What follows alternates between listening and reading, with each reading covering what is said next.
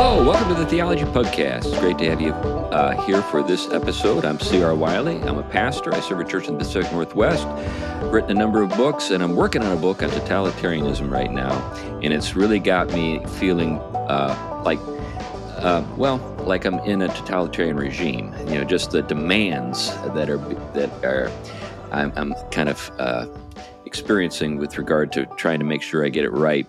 Uh, are really kind of oppressive, and I'm being tortured. I'm in the torture chamber. Anyway, yeah. That's enough about me. Uh, how about you, Glenn? I'm Glenn Sunshine, retired history professor, senior fellow at the Colson Center for Christian Worldview, ministry associate at Reflections Ministries, a few other things as well, and I'm also working on a few books. Okay, Tom. Tom, tell us about yourself, and then just take us right into the subject of the day, because it's your day. Okay, I'm Tom Price. I teach systematic theology, Christian ethics, philosophy, a few other things, and I'm working on a few things.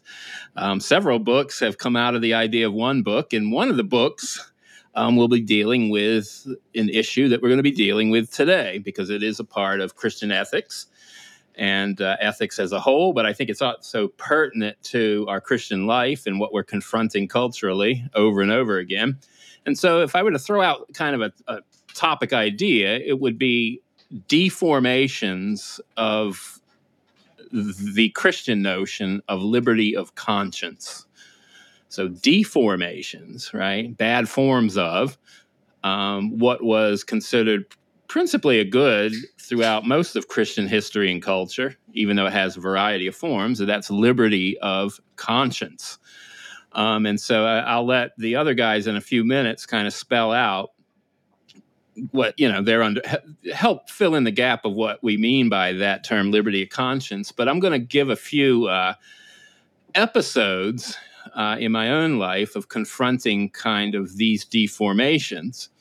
Um, when I was a young Christian and I grew up in the Baptist world, it was a very celebrated doctrine, uh, liberty of conscience. This was one of their contributions, I think, to American culture um, in some form, um, the notion of not being forced to believe something against your will, right? Um, that your, your conscience, um, you owe it to your conscience as a gift of God to conform to the truth in the way that that truth compels you to. Um, and so neither Pope nor state nor anything else has a right, according to this view, to trump that relationship. And so you see some of the, you know, American forms of that take shape with, with political policy, especially in terms of things like uh, a, a kind of general cultural pluralism in terms of religion that allows people to pursue religion and truth um, without kind of being forced by the state or by the church to believe only one way of things. Now, there are, you know, that, that may be a, a bad summary of, of that teaching, but it highlights some of the uh, features of it as it's at least understood by many, many today. Well, in the Baptist world, it wasn't so so broad. I mean, it, I think it was trying to basically say, let us be Baptists because we read the Bible in a way that confirms the Baptist form of Christian life. And we don't want to be forced by, you know, Pope or, you know, uh, Archbishop or state to go against our God-given conscience, you know, our ability to discern truth and our capacity to to follow it and make judgments about it. Um, and so, but what happened in the Baptist world, and it started to happen in the whole Christian world, um, is that there was shifts in the understanding of reality, metaphysics, truth, God, human beings, human nature, everything else, everything really.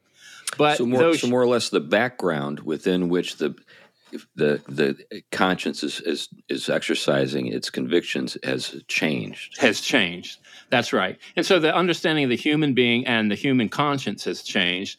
And we would know this today as kind of, in, in its fullest form, as kind of the Enlightenment.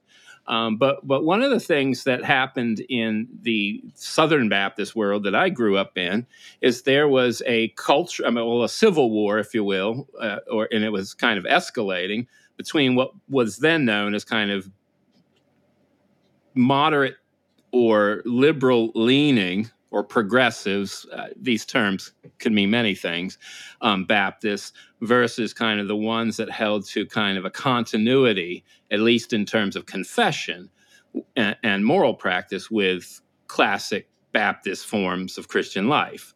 Um, and so you had a tension arise between those who, for example, held to an inerrant Bible as an authority that all Baptists were supposed to conform their beliefs and moral practices to. Um, and so that was built into that Baptist vision, and it wasn't in conflict with their notion of liberty of conscience. They understood conscience as basically just the way in which we are supposed to, as human beings, receive that truth and act faithfully in accord with it. Um, but what happened is the notion of Scripture started to change in the seminaries, and as modernity started to impact the universities. And so as ministers were introduced to new ideas of the Bible, in which you still had an authoritative Bible, but it was no longer on the kind of content of the Bible read the way the church has read it classically, it, that world could no longer be believed. Um, so we have to make sense of the authority of the Bible in a new way. And one of those ways is the Bible was kind of introduced kind of some new truths that are divine revelation, um, but they're, they're binding on us only in ways that actually um, bring us along to convince us that they're true for us. So these aren't true. These aren't truths about the reality of the the the. The a world the things that we claimed. Live in. Yeah, it's just, right. just just stuff that is more private.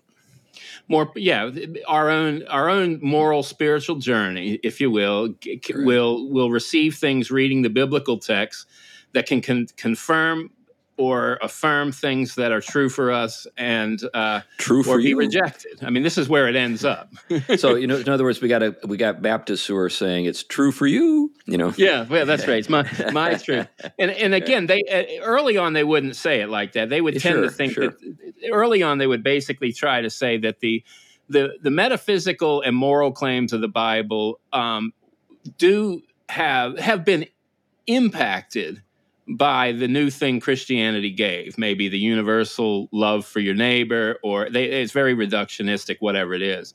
Um, but they're not binding. They're culturally, they're culturally formed, and therefore they include all the biases of the past. But what we need to do is mine through that, pull off that kind of mythological shell that they're they're steeped in, or that patriarchal shell, or whatever, and pull out that kind of kernel that is consistent across time. So this way, they're faithful to Scripture in terms of that kernel, whatever it is. Um, but that kernel tends to be something that, it, in their mind, can't be locked in or located in any generations. So you could say that they're at least two their own. Yes, right. that's right. That's right. That's yeah. right. I, th- the, I think the, that's. I think yeah. I think that's key, Glenn. So you, you you've got two shells, though. So then you've got kind yeah. of the mythological shell and then the ethical yeah. shell. Yeah. So yeah. those are the two things that we have to get through to get to the to the to the core. Core. And but yet, then, but what Glenn's yeah. brought out is, is you're, yeah. you're deconstructing everything except yourself when you do that. Yeah. And this group of people early on tend to be still essentialist enough. And what do I mean by that? They still thought there was some essence to Christianity. These were not pure functionalists, that it kind of it's a it's an extension or a function of something that I can put into use. So they would still think there was an essence there, but that essence was so reduced and oftentimes so detached from the particulars of Christianity that Christianity in the historic form was, again, just a mythological shell, and we need to, for Bultmann, like re-mythologize it, if you will, according to our, our present understanding of reality and truth. So that's one way of looking at it. I mean, other other groups were Kantian in the sense that basically Christianity was all about developing the individual moral agent or group collective agencies to be able to determine for themselves, um, with the dignity of their own uh, gift of of of you know, moral orientation, um, to to decide for themselves what what authority they're going to subscribe to or not. So In either case, you basically have a redefinition of the human being um, and a redefinition of doctrine and what it means to, you know, submit to Scripture. And so, in a way, it's basically Scripture becoming the authority of Scripture is basically something that is a servant of the the real authority, which is the individual or the group's um, conscience. Um, and now would they would you know, they go that far, Tom, and put it that way, or would they? Is that just a kind of a your take on what was really happening? But yeah, they wouldn't they wouldn't put it that way. Now, now, if you would go to like, let's go to Germany. You know, during Karl Barth's uh, liberal phase. Um, he studied under a figure named Wilhelm Hermann. And Wilhelm Hermann, who was kind of the out, I mean, he was the, the fashionable theologian of his time. On the one side, he was completely modern in the sense that on this kind of material, um, embodied level, um, we're basically stuck in a machine, and Christianity um, has, in its historical dimension and it, in its description of reality, is nothing more than a time-bound, um, mechanically caused way of looking at things. But in Christ, some principle is introduced that is the pr- principle that allows us, in some sense, through our religious experience of Him, however it comes through the medium, the medium doesn't matter or what it says, Um, and that experience of Him allows us to transcend and have a, a direct union with God. And in having that direct union with God, um, we basically become Kantian man and become the ground for, you know, what parts of the Bible impacted us and are authoritative, and then how to shape that moral life in light of that impact. So it's not a far stretch to think that, that that kind of those ways of viewing things were were really going on. They were trying to still hold to union with God, transcendence, and things like that, but it was all about the human individual and their moral their moral conscience as sort of the ground of but, their but their they, being. What they what they lost faith in was creation as such, as creation, and lost faith in the providential ordering of history. Yeah. So those two things have been lost, and yeah. so they're trying to preserve a kind of authentic experience yeah. of God without those things. That's, so yeah. that's what I'm hearing. Yeah. Now, when when you raised the topic of liberty of conscience, um, my mind went back to the early church. Yeah. There's a shock. I'm a historian. Yeah. So what you find as early as Tertullian, the the question of liberty of conscience is different than. Although I think that it's got resonance today now. It's the question of what are you allowed to believe? Yeah. You know, and, um, you know, that, that's got serious political implications in the Roman Empire. But as early as Tertullian, second century, Christians began arguing that um, they don't talk in terms of conscience. They talk about um, worship. Yeah. And what they say is, look, God is not pleased by worship that is compelled. Yeah. The only worship God will accept is worship that is voluntarily given. That's the only yeah. one that pleases God. Therefore, you have to allow for religious liberty. Yeah. Yeah. Um, yeah. And that, that occurs, interestingly enough. Uh, we hear that, and we hear that as an individualistic thing. Yeah. But I suspect for the early church, it wasn't solely individual. It was yeah, also right. corporate. Because they had a much stronger sense that when you become a believer, you become a third kind of human being. You're not a Jew. You're not a Gentile. You are something different from yeah, both of them. Right. So you yeah. join this new people. And, and so th- they see a corporate dimension there that I think we don't recognize. Yeah. But again, the fundamental argument is, yeah. um, is one that the church held pretty uniformly until Augustine, who yeah. argued you shouldn't compel pagans, but you can compel heretics to come back to the faith. And yeah, that, yeah. that's where a whole host of problems start. But that that's a, probably a yeah, different well, well in, interesting you, you, you mentioned that, because I, I think it's it's important also to to note that, that this is very much tied to why the early patristics did focus on the issue of freedom and free will. They were not Pelagians the way we we talk about those things. What they're trying to do is compare the glorious freedom of the children of God compared to the ontological and metaphysical systems of pagan religion, which were locked into fate, that were locked into basically having to conform to, well, static wouldn't be, you know, the best way of putting it, but hierarchies and, you know, static forms of things oriented, you know, in, in a, you know, a ordered cosmos that were pretty much locking us in place, right? We wonder why Saint Paul didn't just say, okay, slavery's wrong and overturn it. Well, because you're dealing with a world that was stuck in, locked in to an immovable system predominantly um, in, ma- in many cases. Or if it was moved, it, it's moved by a certain kind of spiritual process. Christianity's... Well, yeah, we can add that I think another major reason why Paul doesn't go in that direction, well, there are two of them. First of all, uh, the way I described it is a failure of imagination. Mm-hmm. You know, they, they cannot imagine a world without slavery. Yeah. But the second yeah. thing is a practical consideration. Yeah. Rome had had slave revolts in the past, and every time there yeah. was a slave revolt in Rome, yeah. a lot of people died, and generally yeah. the ugly deaths. Yeah. And had Paul called for freeing slaves, yeah. it would have been read by the Romans and quite possibly by Christians as a call for a slave revolt. Yeah, it, in this, the, and again, that's what I mean by the, the kind of the, the immobility of the, the kind of social order that he's up against.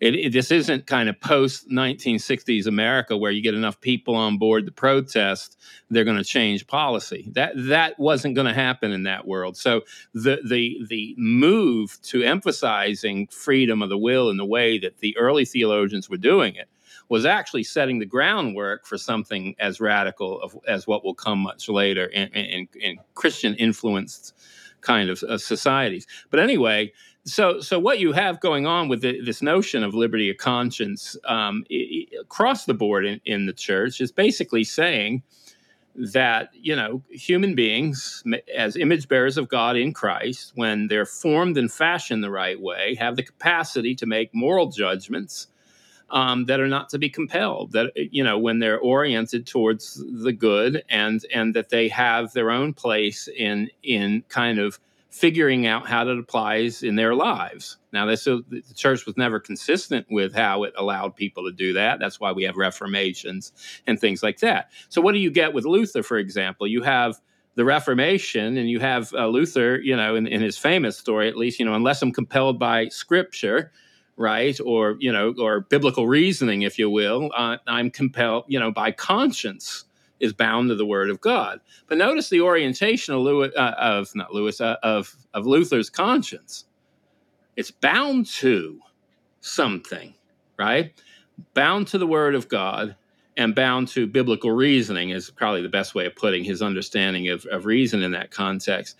And so, you know, what can be, you know, reasonably inferred from the clear teaching of Scripture and and Scripture as a whole. And so Luther is appealing to a source that was Christian. He's appealing to a, a, a source that was across the board in the tradition. He wasn't coming up with something new there. He was actually appealing to the actual groundwork of of of what should be forming and and holding our conscience captive as Christians. Um, but what you have is, as this kind of settles out and starts to enter in, as Chris said a little while ago, into new terrain, and as the the the um, moral vision and the worldview is shifting, we've talked many times about all the things that went into that, you have the human being and his relation to reality change. And one of the things that is at the heart of that is that the human being starts to take center stage. And human conscience then is is becomes almost an end in itself. Rather than it being, you know, even when we talk about it's bound to certain moral sources, it's bound to those moral sources insofar as those moral sources are read through what we find to be from the best of our ability or as a confirmation of our whatever um, binding. It is not that that there is a, a kind of authority that is molding us in the same way that classic Christianity held to Scripture. Yeah, there's a kind of, uh, well, there's a conviction that I think people are raised to Uh, to possess So in other words, there is a moral formation that's going on in our yeah. culture, but it's it's I guess insidious character is that it it is really good at at not calling attention to itself. Yeah. It's sort of just the background. It's the it's the atmosphere. So that's yeah. why you can have absurd statements like, yeah. um, "Well, I'm not going to raise my child to believe anything. Uh, I'm just going to let that child uh, kind of choose what he or she wants to believe all along the way." Well, what what's obscured in a statement like that is the conviction that a person can be autonomous in this way, in a, in a radically yeah. sort of fundamental way. In other words, that is what you believe. Yeah. So you are already inculcating that belief in your child, whether you are honest about it or not, or calling attention to it or not. And that is out of step with, well, about ninety-nine point nine nine nine percent of, of the human race for all of human history. yeah. Well, well, that, that, that's right. And what we get down to, I mean, formation, this is where I'm going to go with this. And, and, and so that's kind of a, a lead into it. But but let me back up back to that Baptist point and kind of fill it out a little bit. So, so one of the wars, the civil wars that was going on at the time between the conservative resurgence and the liberal who had pretty much control of the denomination, the kind of progressives, was was really um, a big fight over the notion of the authority of Scripture versus liberty of conscience. And this already um, reveals that there is a, a problem with the worldview that is shaping the battle. It's that there is a division there. Um, so what you have is this, this, this goes across the board eventually. I mean, in Catholicism, you will have the same thing happen after the nineteen fifties where conscience starts to be played over against the authority of, you know, the magisterium. Um, in the Protestant world, it's, it's conscience, liberty of conscience played over against the authority of Scripture. Um, or it's the authority of Scripture reread so that liberty of conscience kind of kind of has it has its sway. Um, but one of the things you saw appealed to by the liberal and left-leaning Baptists was basically liberty of conscience, that we are allowed by our faith and compelled by our faith. You know, they see themselves as, as submitting to an authority, the, the doctrinal teaching of liberty of conscience, to interpret the, the Scriptures in light of what we believe is the most truthful interpretation of them, and therefore apply that in our lives and make judgments about it without being compelled and forced to believe the way kind of the fundamentalists do, if you will. And and so this is this is their kind of, this is where you see a worldview shift starting to impact kind of Baptist culture there, Southern Baptist culture. It happens across the board in denominations. Um, but what you had is, so in the research, conservative resurgence was to go say, wait a minute, no, liberty of conscience cannot supersede the authority of Scripture. So basically, external authority over against kind of internal conscience, or, you know, some kind of balancing act that, that allows for those things kind of to be redefined. And I think both of them already speak of a problem. And I think, Glenn, you hit it. Uh, uh, you hinted at it. The way the early church talked about it was it was not external authority versus internal authority, if you will. The internal and external in the classic Christian vision are related in a whole fundamentally different way. That the commands of God are not arbitrary edicts that com- go against the best of our nature. They actually uh, they actually draw out what our created natures are oriented towards prior to our fallenness. And so there isn't an internal versus external. Um, but what this ends up doing is basically following the same thing culture does, is making individual conscience um, almost equatable with individual consciousness, right?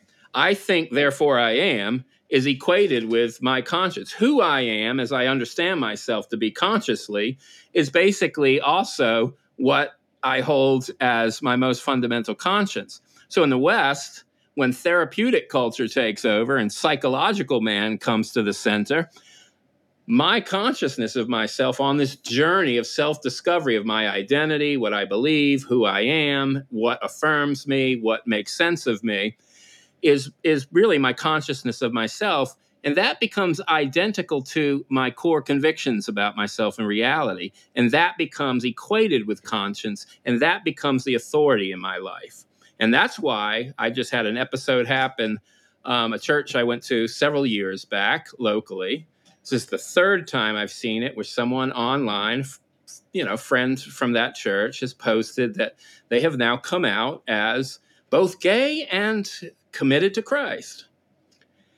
And but a little further down the the the you know the public post is that um, don't send me messages of sermons or theology or this. You know, I believe me, I've been through them.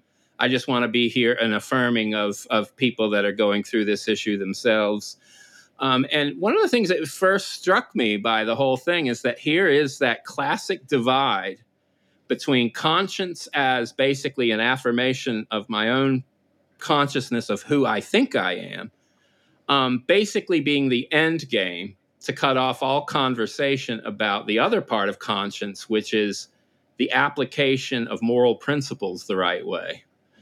Um, that's what the classic view held, that the reason we appeal to conscience is that we can be formed in such a way through scripture, tradition, moral reasoning, reason, that we can exercise ourselves the the capacity to discern right and wrong, and then that judgment can be something that we can trust ourselves to until further light comes. And so what yeah. you saw here was basically cutting off the capacity for any external truth to challenge what has now become a conviction for a person. Yeah, we've, I, you know, I, I'm sure Glenn can identify a number of people in his circles that have done the same thing you just described, and I certainly can do that. And I guess uh, w- one of the things that I see happening with regard to this phenomenon is it's taking us uh, in one of two directions. One is this: there's a fracturing of the church. We see that all around us. Um, But the other side of it is, uh, and this is the healthy side of it, it's forcing people to think more deeply about how we got here. Yeah. Which is one of the reasons why I think our show is, has been helpful to many people, yeah. because uh, we're not the only people who have, who have observed this. And there, and there are a lot of folks saying, well, why is it that everything I say to these people just falls on deaf ears? How could that be possible when we've known each other for ten, fifteen, twenty years and we had Uh, a common faith, or at least we thought we did, and now all mm. of a sudden this new yeah. fad is just sweeping, you know, through society, and these people are just being swept up by it. What? How? How do we understand that, or how can we explain that?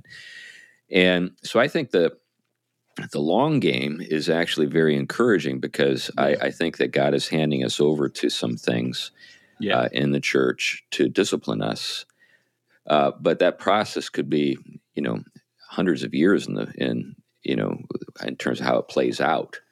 Um, I don't have any uh, sort of I don't have any hope. That's probably the wrong way to put it, but you get my drift. I think that I'm going to see the end of it. Yeah. Now, if yeah. God wants to bring the end of it, do something uh, great. I'm all for it. But in terms of my own sense of how these things tend to play out, yeah, I think it's going to take a while. It's it's interesting because I think I think you're exactly right, and I, I think this is it's kind of a it's a long game. I, I've accepted that most of what we're, we're even up to is for for is out of our love for the future of the church and our children, um, and and and the like.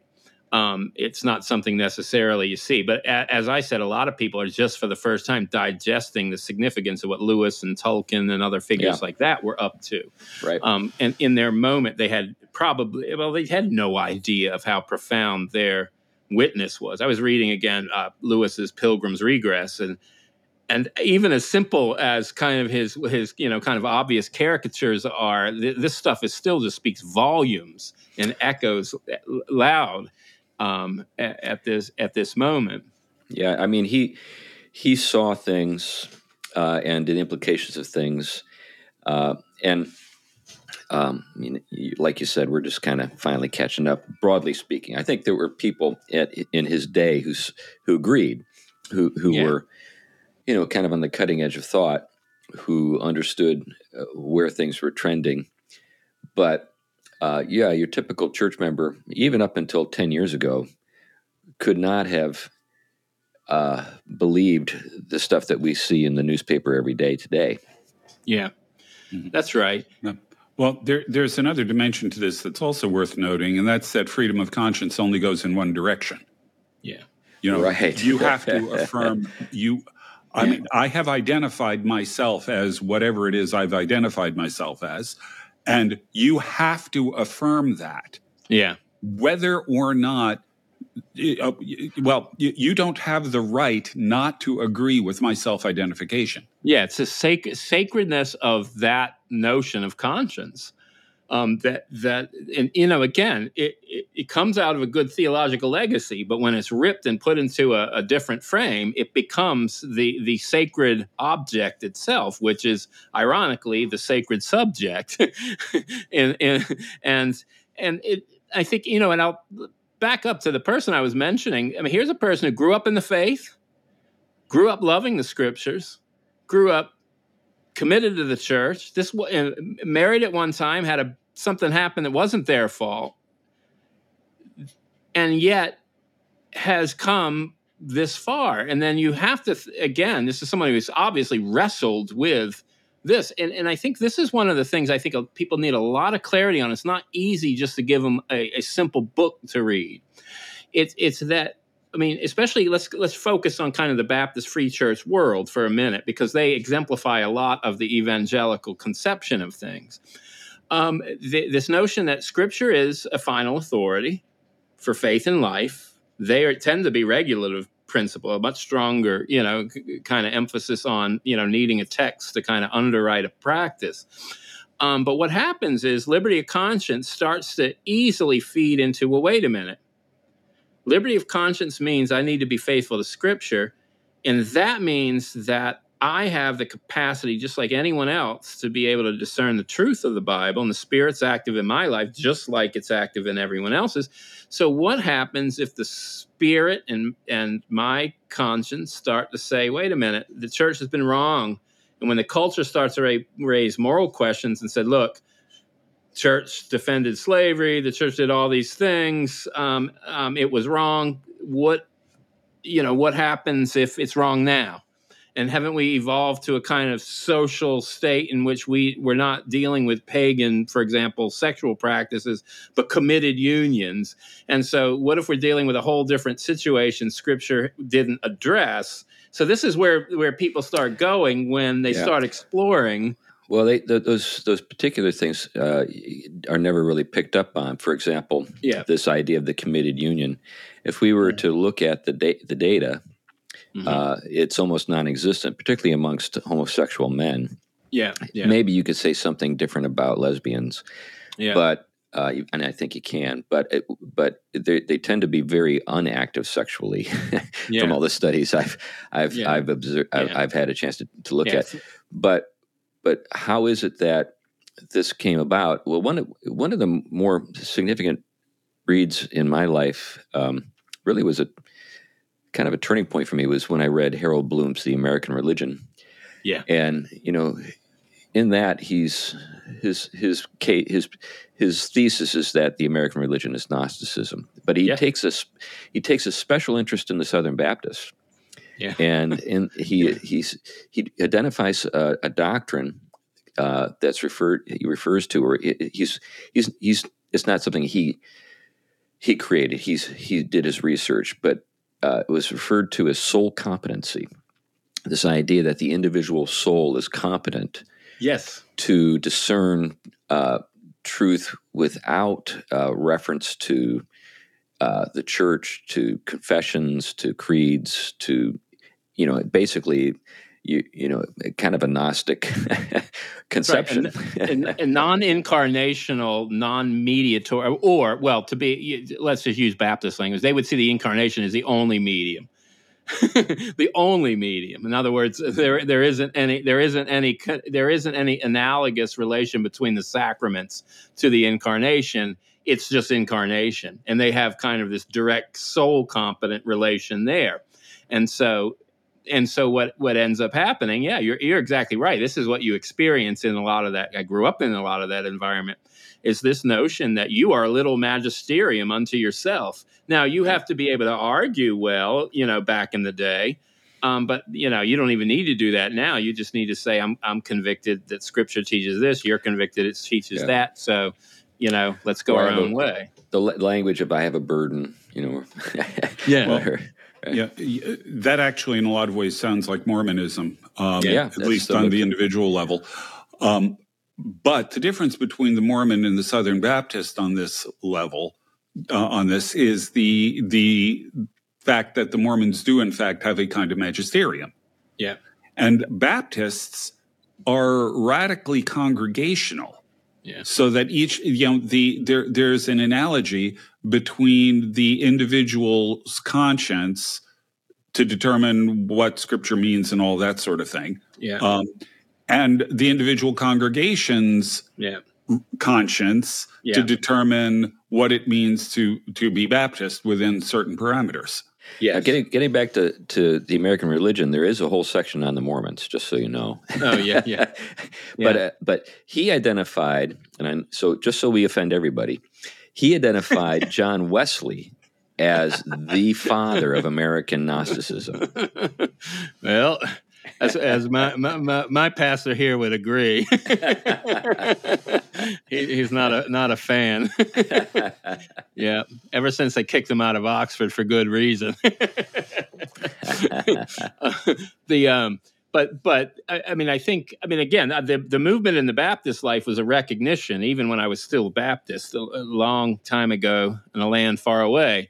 Um, they understood the necessity for retrieval of their own confessions.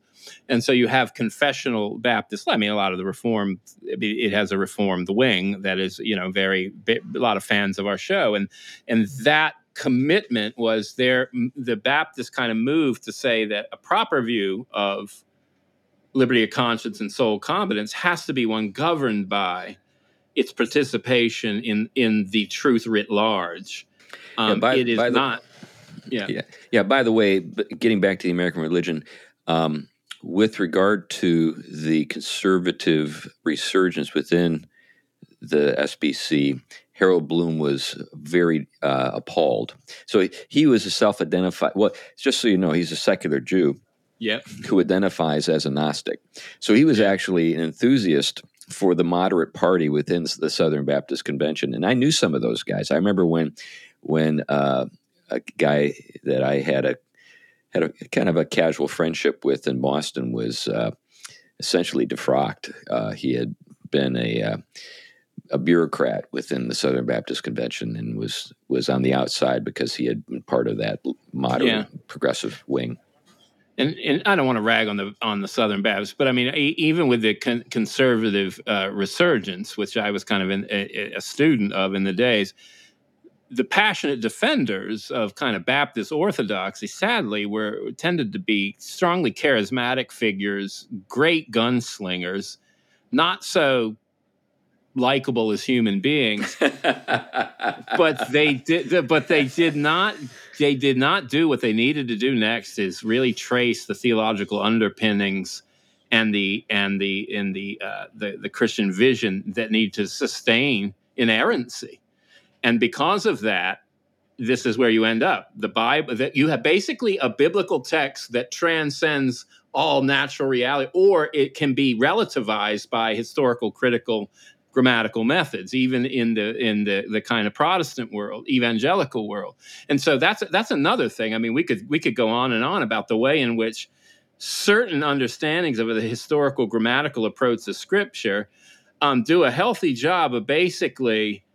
Um, relativizing almost any doctrinal dog, dogma that you can come up with, because it isn't governed by any kind of uh, metaphysical convictions grounded in Scripture. It has a kind of naturalistic approach in its in its methodologies. And so, I mean, this is why when you read a book like uh, Lewis Ayres' brilliant book on on uh, the, uh, con- something on Nicaea, I can't remember the full title, but where he talks about the way in which looking at patristic exegesis, it came up with our solidified doctrines of Trinity and incarnation, which are purely biblical and make sense of the full biblical differentia, if you will, that, that when you look at that, those practices are fundamentally at odds with the naturalistic historic grammatical that is developed and claims to be the Protestant evangelical approach to the text. Now, the good well, news is Protestant evangelicals have not stayed there, and we actually have a, a, a encouraging generation of young young theologians that that are starting to to really draw off of a, a much richer um, non-Gnostic line. Yeah, my uh, line. my first. Uh, Uh, teacher, when it came to exegesis, uh, forbade us from looking for typological, uh, you know, sort of uh, things in the Old Testament, you know, to, to forbade us from looking at types. And when you'd bring up, you know, Paul did that, you know, he didn't really have a good response. But now he's a Unitarian and... Uh, Go figure. Yeah, I had a connection with him a couple of years back. But uh, anyway, so... Um, Yeah, that's that's where that's the way I was initially educated. Um, yeah, remember uh, what was it? Gordon Fee's book, "How to Read the Bible for All It's Worth." Yeah, yep. that, that was definitely uh, what we're talking about here, and that was yeah, and that Stewart. was more, yeah, Fee and Stewart. Yeah, yeah at, at one point, if I remember right, they actually say that just because Paul did it doesn't mean you can. He was an apostle, you're not. Yeah, you know, basically that that kind of thing. So the the question that immediately comes up is, okay, so we're not supposed to learn how to read the Bible from the Bible. Well, well exactly. Or, or even just like, okay, how about Augustine? yeah. Well, that, that's right. Yeah, yeah they, they did didn't it, you like, know, they, you yeah, know, they thought he was that old Platonizer. Right. The um, but but but with Paul, yeah, Paul sadly gets the brunt of everyone's, you know, well, punishment. But but the thing is, Glenn, Glenn, about that is, I mean, here's Paul: follow me as I follow Christ Jesus, right? So and. If, And look at Jesus on the road to Emmaus, who saw himself yeah. all over the Old Testament. That's right. That's right. In fact, he even said that that the scriptures, all the scriptures, speak of him. That's in, yeah. That's interesting. I, I remember a, a, a professor from Cambridge when he was retiring did a seminar at Duke, Nicholas Lash, Catholic uh, theologian. But one of one of his book titles, which was just brilliant, is "Theology on the Road to Emmaus." Uh, it just, I mean, it completely captured that point. Is that when we start to look at things from the light of the world, the Christological center, I mean, this is what I think the some of the best theology being done today is stuff that has that retrieval of incarnation um, and its significance for a Trinitarian theology and a Christian metaphysics. I mean, that stuff is, that is what gives me a lot of hope today, that the generations ahead of us are actually in a lot of good hands, despite all of these bad trends from a lot of other dimensions. It's an encouraging thing. I mean, think about when we were trained. Um, even, you know, I came at a, a little later date, but there was, we were still dealing with positivism. We were still oh, yeah. dealing with rigorous naturalism and atheism in a kind of a certain kind of crass form. We were dealing with, with kind of, we were dealing with things, um, a lot of hangover enlightenment things. And then when postmodernity hit, which we were trained for, engaging, um, but one of the things that we weren't sure of is whether or not an orthodoxy and a retrieval would survive that. And that hard work from a lot of our professors and kind of what we've been committed to is really paid off. When I look at the stuff being published by people that are really digging into the riches of, of Reformed tradition, and its doctrinal and ethical orthodoxy, even if it's not being heard in the churches yet, it's encouraging. You're seeing real orthodoxy that is alive and breathing and shaping the next generation of pastors. Yeah, uh, Tom, I, I just should note that when I was in college, the the thing was existentialism. Yeah, I remember oh, existentialism. I go back that yeah, far. Yeah. Well, but I think that... Today, that what today you, the only existentialist that's left is Woody Allen. it, but, Glenn, you could probably argue that the kind of existential humanism that was, was trending there is really a lot of what shapes this view of conscience, that is this view of liberty of conscience, that basically the pursuit kind of kind of the self-pursuit, you know, existence over essence, right?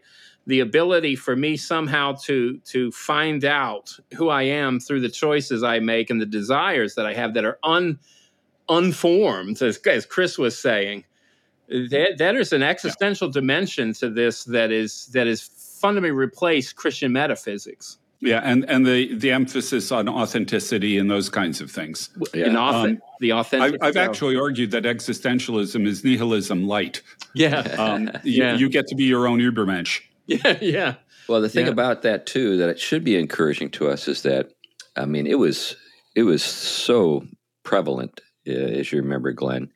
It was just, you couldn't have a conversation without getting into existentialism with anybody about anything in the yeah. sixties, seventies, and eighties. And now it's like dead. I mean, I mean, who who even talks about stuff like that anymore?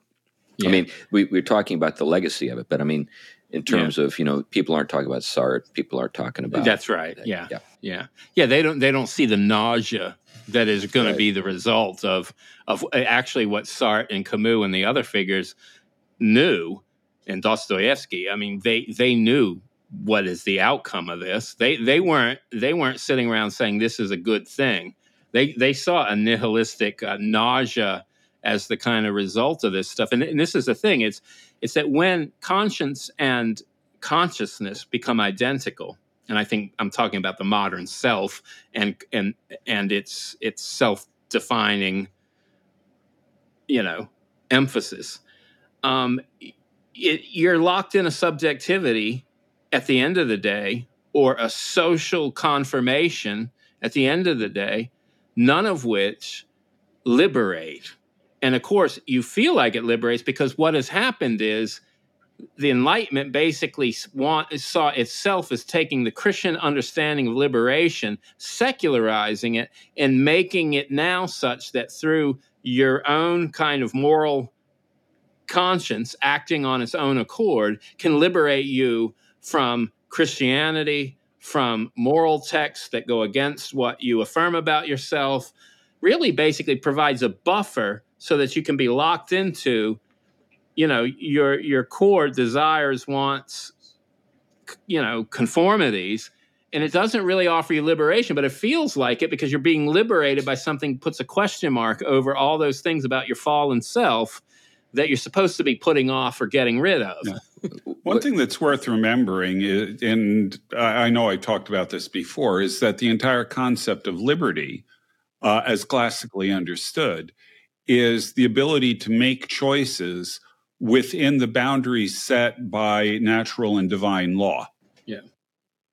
And yet what you do when you become a, well, a materialist or a secularist or something like that, or frankly, when you you give in to um, uh, expressive individualism, is you eliminate divine and natural law. You just write that off. Yep. And as soon as you do this, you're no longer in the zone of liberty. Yeah. Um, and as a result, you cannot really be liberated yeah. because there is no liberty left. Liberty is destroyed as soon as you go to moral relativism or something like that. And that's why you end up with, well, what is classically called license, which is uh, the ability to make choices without restriction. Yeah, and that's really the world we're in now. We no longer have liberty. Well, one of the things that I recall from the existentialist sort of writers back in the day is uh, this, this almost the masculine character of existentialism at that time. What we have today is so effete, so soft, so sentimental. It, it really is hard to imagine that it came out of what was kind of the early work of the existentialist. Remember the emphasis on the courage and and and the, sort of the courage to create your meaning, uh, mm-hmm. the courage to be. Remember that uh, book yeah, by yeah, Tillich. Yeah. Tillich, um, yeah, the courage. Yeah, to so be, yeah. you know, it, it had a masculine character. Yeah. Uh, you think about a person like Jack London. Or somebody like um, Hemingway, they were they were working uh, with existentialist assumptions about you know yeah. reality with their fiction, yeah. and their yeah. fiction had a this bravado, this this very strong virile character um, that just doesn't exist anymore. I mean, we, yeah. we live in a in a world of uh, just you know. Everything is lined with, with bubble wrap and soft yeah. pillows, and no one's ever supposed to have their feelings hurt. Uh, that was not the world I remember in the sixties and seventies with these guys. These guys were all about, uh, taking it on the chin for your beliefs and just going out and yeah. creating meaning for yourself. So you're right, Glenn. I'm not, you know, uh, denying your points at all. But the, but the, it's it's remarkable how how just kind of the tone of it is so different now. Yeah, yeah.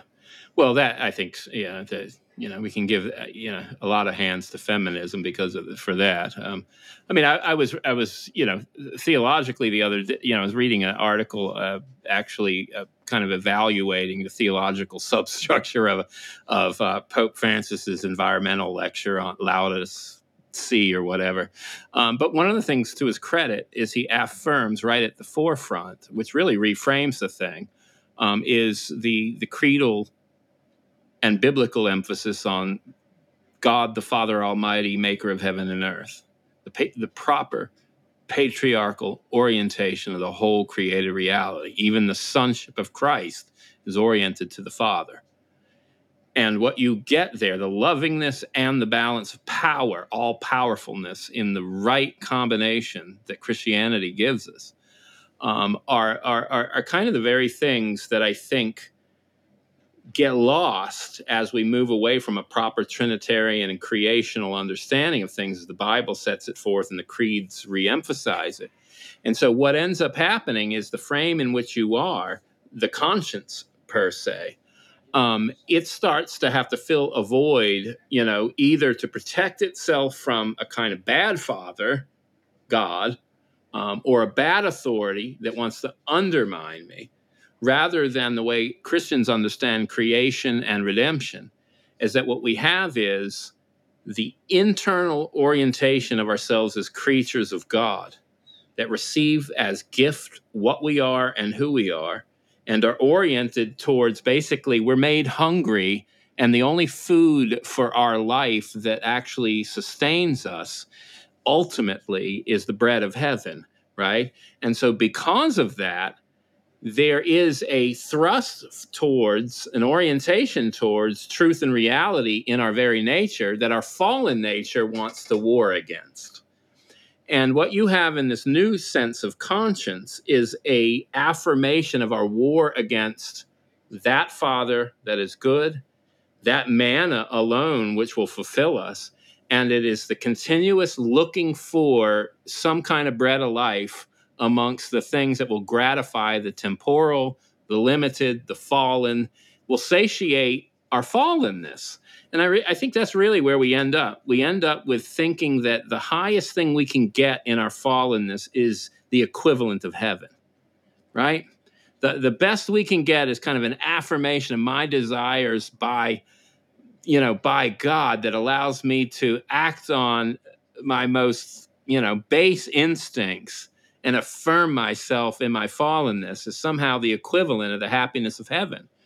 Um, and I think, you know, apart from the breakthrough of beauty, truth, and goodness ultimately grounded in Christ, these people don't have a chance. And so, you know, the flip side is what, what do we do? This is a long story. We, our show is about a lot of this, but it's about fashioning our lives towards the good in the way Scripture sets it out, so that we refract that beauty and joy in heaven, that ma- that manna from heaven, that allows people to finally see the, the qualitative and quantitative difference that the riches of heaven have compared to the cheap substitute that we want to run to and think is our liberation. I mean, that's where we end up, right?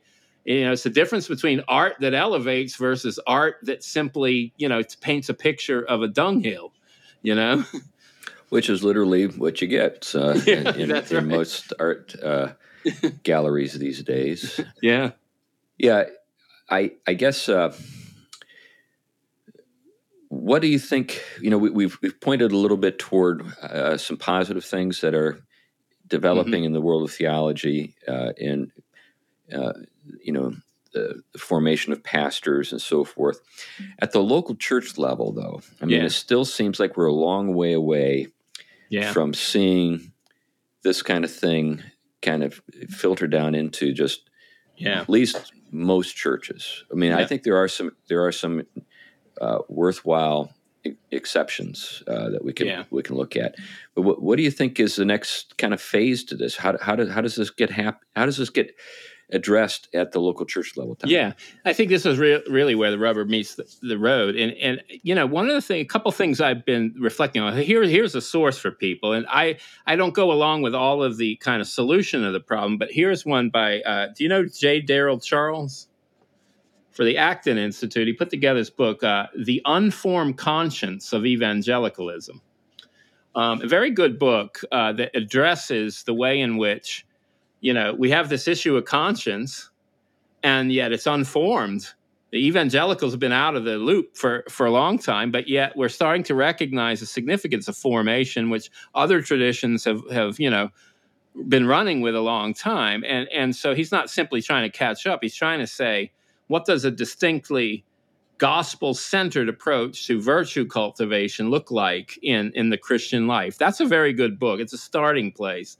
Um, and um, but I think I think there's a few ways in, but I want to address one issue, and, and he actually does it here. You know Mark Knoll's work. He's he's done stuff where he's talked about kind of the the scandal of the evangelical mind.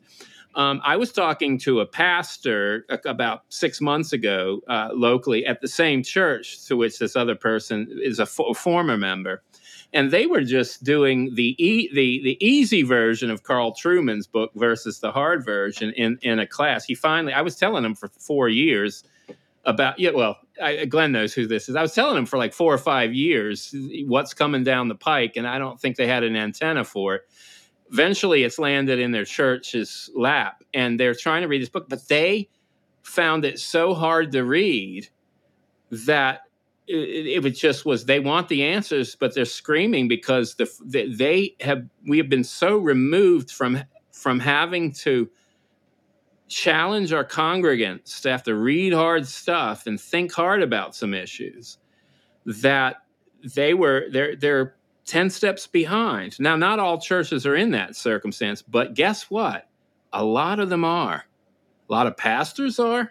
And this is not the first time in history. We all know there were times where pastors could barely read and they had to read sermons written for them, okay? So it's just not a new thing.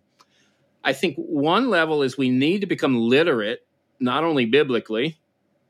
We need to return to the scriptures rigorously, that's for sure. We need to understand church history a bit more, but we need to become able to start reading things, even if you start with something like a Journal of First Things or Touchstone or, you know, Fight Laugh Feast, or one of these things that allows you to start thinking about how you take scripture and apply it to hard case issues. Um, I think someone like reading C S. Lewis is still a very good way of taking, seeing these profound things and seeing how they affect us here. Um, I think with children, reading imaginative literature shaped, you know, like Chris's book and I guess his soon-to-be next book. I don't know. I'm not getting into that. But um, but D- don't worry, Lynn isn't here right now. Okay. I don't want I don't want anyone in trouble. Um, th- that is one thing. But I, I think you're right, Chris. I mean, I think maybe the pastor can be the leader here. Um, and the educated kind of clergy and and elders and, and the like, or, you know, how your church is structured.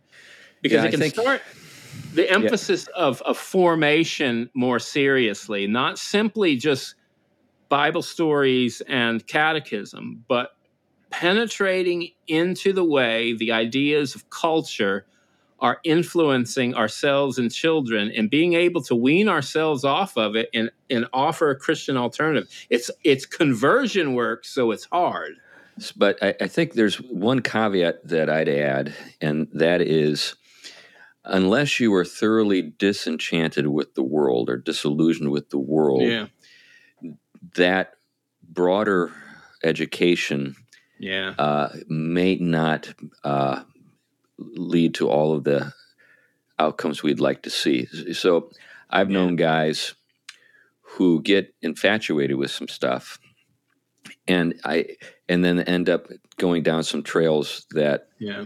you know they that they really can't see the sort of the, the cesspool that will be where they end up at the end of the of the journey. I can just yeah. think of just guys off the top of my head that I that are now apostate. Um, hmm. So it, it, it you know there's part of me that says yes, we need to to get a, a, a you know acquainted with a lot of these different things. For example, when the, when, when we were talking about existentialism a while yeah. ago, I bet uh, a very small minority of the pastors who listened to us had a real sense of what we were talking about. Yeah. Um, now, that doesn't mean that you should go out and read Sartre tomorrow. Uh, yeah, or yeah, Camus. yeah, yeah, yeah. That's you're right. You're going to be up against uh, an adversary yeah. intellectually that you're not equipped to take. Yeah. yeah. Um, but yeah, maybe maybe a flip side, and I think the, the, I think I think you hit you both. I mean, I think this is kind of a pressing point of our time, and I'm going to have to admit it kind of boldly. We don't yet have enough good sources that tie the better theological and ethical work being done to the congregation. We don't. We don't have that middle. And, and what Lewis was trying to do with imaginative literature and Tolkien, we're trying to do that very thing. They were trying to take these riches and bring them into a story, a narrative form, into, into the imaginative life of people. And I think there is there's a lesson right there. Um, I, I think it it is it's very hard, Chris, because I'll, I'll give you an example. Metaphysical thinking is not easy, but you know what? If we don't get a hold of the metaphysical assumptions that our culture has and that have impacted us versus the metaphysical assumptions of the Bible and Christianity, we risk reading the Bible and practicing our faith far more from the assumptions oh, that yeah. aren't Christian. And these aren't easy to pluck out. I mean, people like Paul Tyson, I think, are doing great work on retrieving God is first truth and then unpacking the metaphysical, because but most people can't get a hold of that. So I think the challenge to the church is to create people that can digest it, to imaginatively communicate it to their congregations, to give them that rich biblical picture that has historically been ours by our, by the faith. Yeah, on the, I, I, on, yeah. yeah, I came across something just uh, the other day that illustrates your point very well, yeah. Tom. There was a, an endorsement for the Passion Bible, and it just it was just so absurd. I just couldn't believe it. But there's this woman who said, and her, her statement was, "I love to make the Bible come alive." So uh, now, yeah. of course, what that misses is that the Bible makes us come alive, and yeah. what, what, yeah. what we need to get in touch with is yeah. not uh, the window dressing that makes it appealing to the that's right to to the. to the taste buds of people whose tastes have been uh, kind of fostered by a, a, a sick world. Yeah. We need to to help people acquire better taste. yeah. But but it's the it's the it's the scripture uh, that enlivens us. But the very way that she put it let me know that she really looks at the world as kind of having authority yeah. at a level that the yeah. scriptures have to conform to yeah. rather than the other way around. Yeah. That, Glenn. Yeah. An- another dimension of this, Tom, and this is one thing that C S. Lewis did, I think, extraordinarily well, is we need popularizers. And that that doesn't necessarily mean imaginative literature. Yeah. But we need people who can take the, the work that these um, theologians are doing and translate it from academies into English. Yeah. You know, for the yeah. normal person. Yeah. Uh, being a popularizer is sort of a, a negative to most academics. Right. Yeah. But I think it's one of the most important things you can do, yeah. which is one of the reasons why I strive to make my books as readable as possible. Yeah. Well, it's, it's, I mean, look, I'll, I'll tell you this. Why is it, you know, I, again, I'm dating myself, but why is it that the music of the sixties sticks in so many people's heads, um, even as children who grew up listening to it at car, which I did, because it popularized and it took something. Those songs sit in my head. I can hear, my, my son can hear them now. And he didn't even grow up in that environment. And he knows who the artist is, what the song's about, and the lyrics. Why? Because they were able to communicate whatever they were trying to communicate. They were able to tap in. Now, I'll give you an example. What does most folk music from most cultures do? It takes profound things and brings it into poetic and experiential form that ties it to everything that we know about reality and tries to help make it intelligible. And this, I, I think you're right. I mean, I think I think that's what the imaginative dimension, uh, what I was talking about, was getting into. Is uh, I mean, Charles Taylor talks about the social imaginary, right? So, okay. We're way uh, over time, Tom. Yeah, we're, we're way over time. Taylor probably have to do some clipping.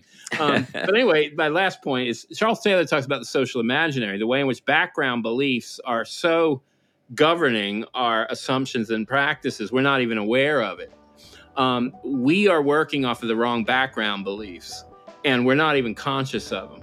And I, I think you're right. We have to tap into all the creaturely media that God has given us to be able to communicate his glory. And I think that's that's the way forward. Okay, let's wrap it up with that.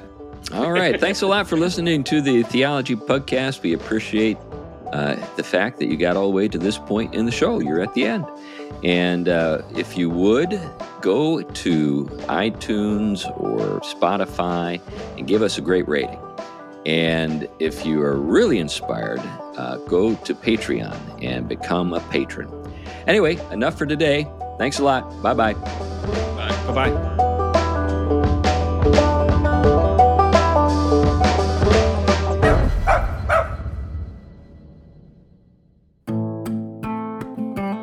The Theology Podcast is a ministry of Trinity Reformed Church in Huntsville, Alabama. If you like this podcast, you might enjoy another of our podcasts, The Good Life Podcast, featuring Matt Carpenter interviewing experts in their field about how their work contributes to the good life.